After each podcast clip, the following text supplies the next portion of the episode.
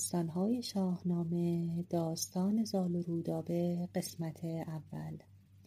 سلام همراهان قصه هام. خوبید؟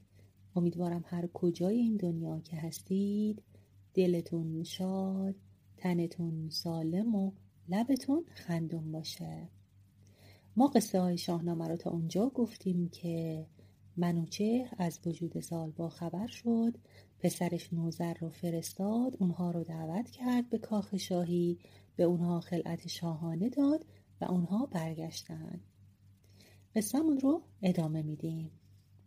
مدت زمان طولانی نگذشته بود که منوچهر سام رو برای لشکرکشی به سوی گرگساران و مازندران فراخوند. سام هم موبدان را از اطراف کشور فراخوند و به اونها چنین سخن گفت. ای موبدان پاک دل و هوشیار فرمان شاه چنین است که لشکری فراهم آورده به سوی گرگساران و مازندران بروم. فرزند از جان عزیزترم نزد شما میماند. من از اینکه او را در اینجا می‌گذارم خون میگریم. چون آن موقع که جوان بودم و هنگام پهلوانی من بود تصمیمی بیهوده گرفتم و فرزندی را که خداوند به من ارزانی داشت خار کردم. از بیدانشی ارزشش را ندانستم. سیمرغ او را برداشت و خداوند نگذاشت که او خار شود. فرزندم برای من خار شد ولی مرغی او را پرورانید تا همچون سرو قد گرفت تا اینکه وقت بخشایش رسید و خداوند او را به من باز داد. حال او را به شما می سپارم می خواهم روانش را به دانش و هنرهای خود روشن کنید و بدانید که او یادگار و مایه زندگی من است. بعد سام رو به زال کرد و گفت تو نیز راه عدل و داد و سخاوتمندی پیش گیر و چنان فکر کن که سراسر زابلستان و کشور زیر فرمان توست. بعد از اون سام به همراه سی هزار دلاور که به وقت کارزار چون شیران جنگی بودند به سوی گرگساران به راه افتاد. زال تا دو منزل با پدرش همراه شد. زال با دل غمگین بازگشت. در فکر آن بود که چگونه بدون پدر شادکام زندگی کند. بر تخت آج نشست و تاج بر سر گذاشت. سپس از سراسر کشور موبدان را خواند و سرگرم فرا گرفتن دانش شد. از ستاره شناسان و موبدان دانش و دین فرا می گرفت. از سواران و پهلوانان آیین رزم.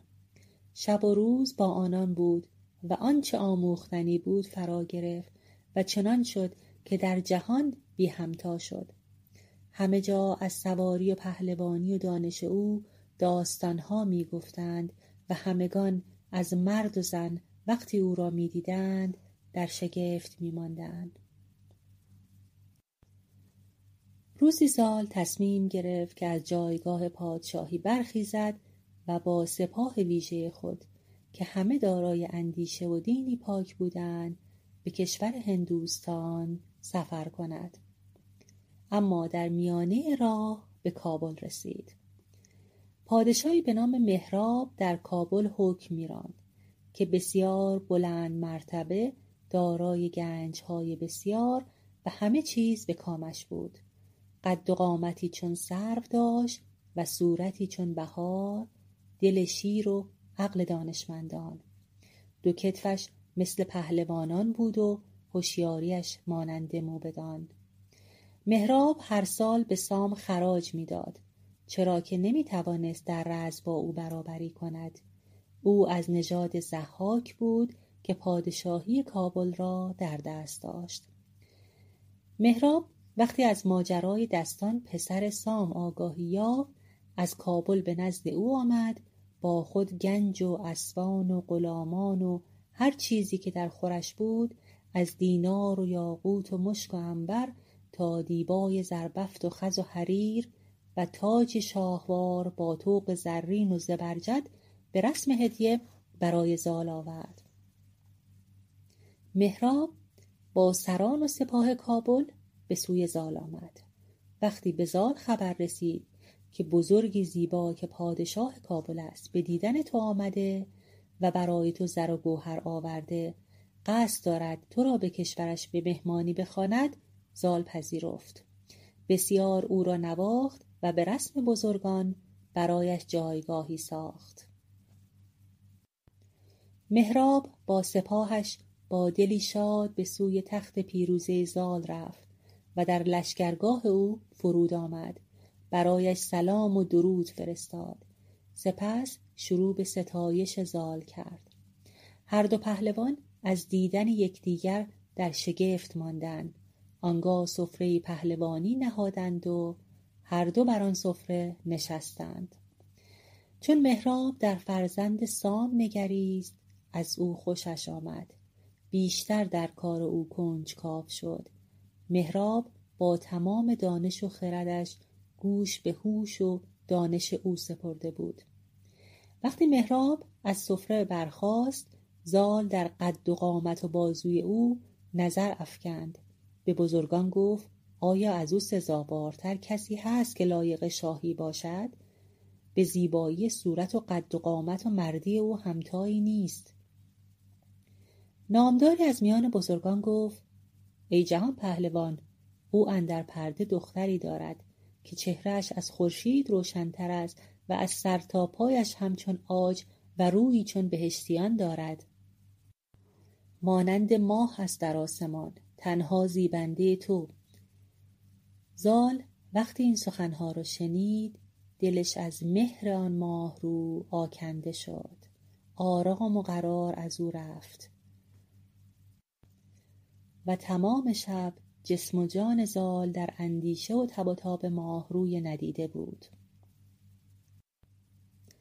وقتی خورشید از بالای کوه سر زد و تمام جهان را مانند کافور سفید کرد زال در بارگاه خود را باز کرد و پهلوانان خود را نزد مهراب فرستاد تا او را نزد زال بیاورند.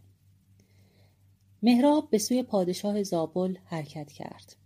وقتی به نزدیکی بارگاه رسید فریادی برخاست که راه را برای پهلوانان باز کنید. مهراب باز هم مانند روز اول ثنا و درود به جای آورد و گهرهای بسیار برای زال. زال شاد شد. او را نواخت. بلندترین جایگاه را به او داد. آنگاه از مهراب پرسید تو هر چه می‌خواهی از تاج و تخت و مهر من بخواه. مهراب گفت ای پادشاه سرافراز و پیروز و فرمان روا من فقط یک آرزو دارم و آن این است که به خانه من بیایی و جانم را با فروغ خود مانند خورشید روشن کنی زال کمی فکر کرد. پاسخ داد من نمی‌توانم چنین تصمیمی بگیرم چرا که در خانه تو برایم جایی نیست. سام وقتی این را بشنود که ما به سوی خانه شما بیاییم خوشش نخواهد آمد. جز این هرچه بخواهی برآورم. اما برای دیدار شما اندیشه ای درست به کار ببریم. وقتی مهراب پاسخ زال را شنید به او آفرین گفت. اما در دل از این رفتار او ناراحت شد. آنگاه از نزد او رفت در حالی که بر طالعش آفرین می گفت اما زال پیوسته در فکر دست یافتن بر دختر مهراب بود و از این اندیشه خسته دل و افسرده شده بود. همیشه دلش در گفتگوی او بود. چندی گذشت اما دل زال همچنان آکنده از مهر او بود.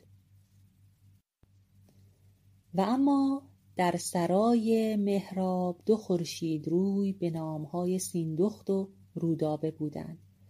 سیندخت همسر و رودابه دختر او بود که مهراب همیشه از دیدن آنها روحش تازه می‌شد.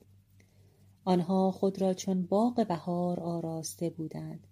هر کس رودابه را می‌دید در شگفت میماند و بی اختیار نام پروردگار را بر زبان میراند.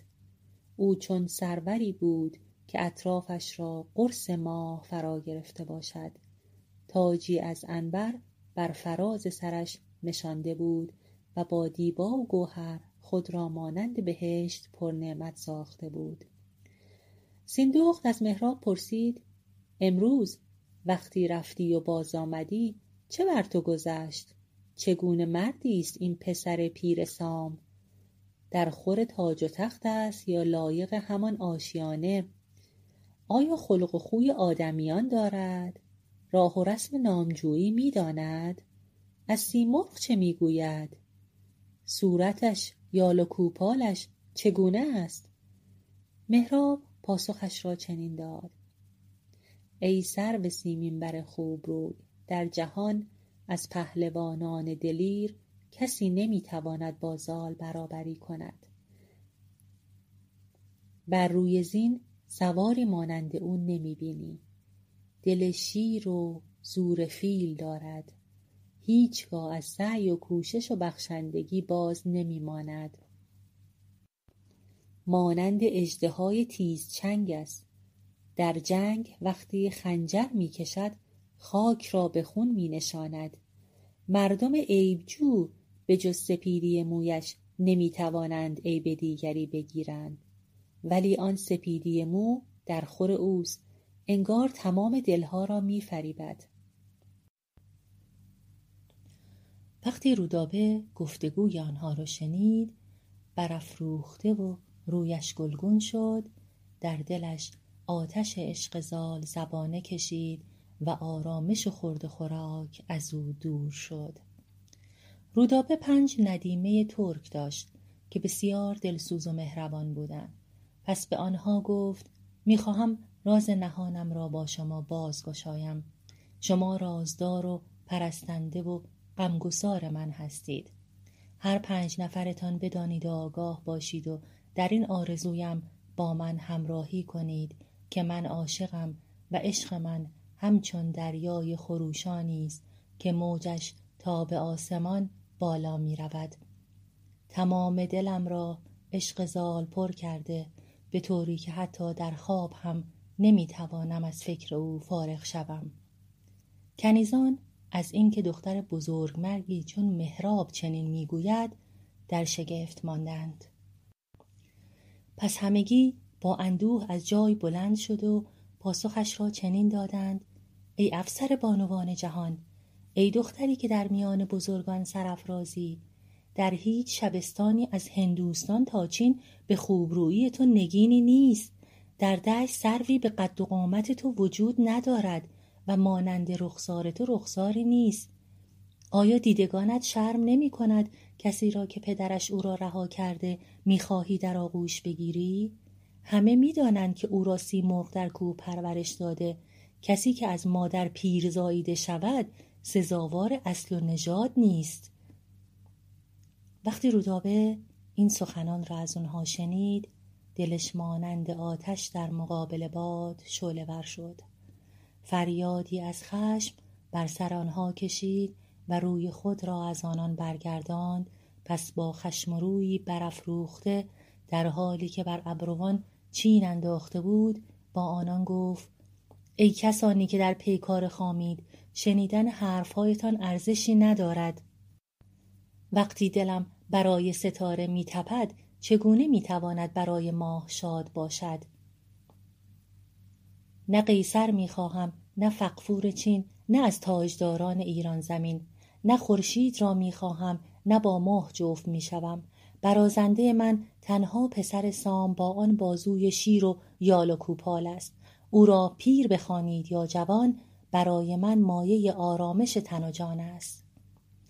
کنیزان وقتی از راز دل او آگاه شدند به آوای دل اندوهگینش گوش دادند برای دلجویی به آن دختر مهربان گفتند ما به فرمان تو نگاه می کنیم و می‌دانیم که فرمانی جز خوبی نمی دهی. آنگاهی که از آنها گفت اگر باید جادوگری بیاموزم اگر باید با نگاه خود افسون کنیم و مرغ و جادو شویم تا آنکه آن شاه را نزد تو بیاوریم مقام و منزلت ما در نزد تو بالاتر رود این کار را خواهیم کرد. در این هنگام لبهای سرخ رودابه را خنده پر کرد و روی خود را به سوی آنها برگردان. بله همراهان این بود از قصه امشب ما. بالا رفتیم آرد بود پایین اومدیم خمیر بود قصه ما همین بود. تا یه شب دیگه شما رو به خدای مهربون می سپارم شبتون خوش.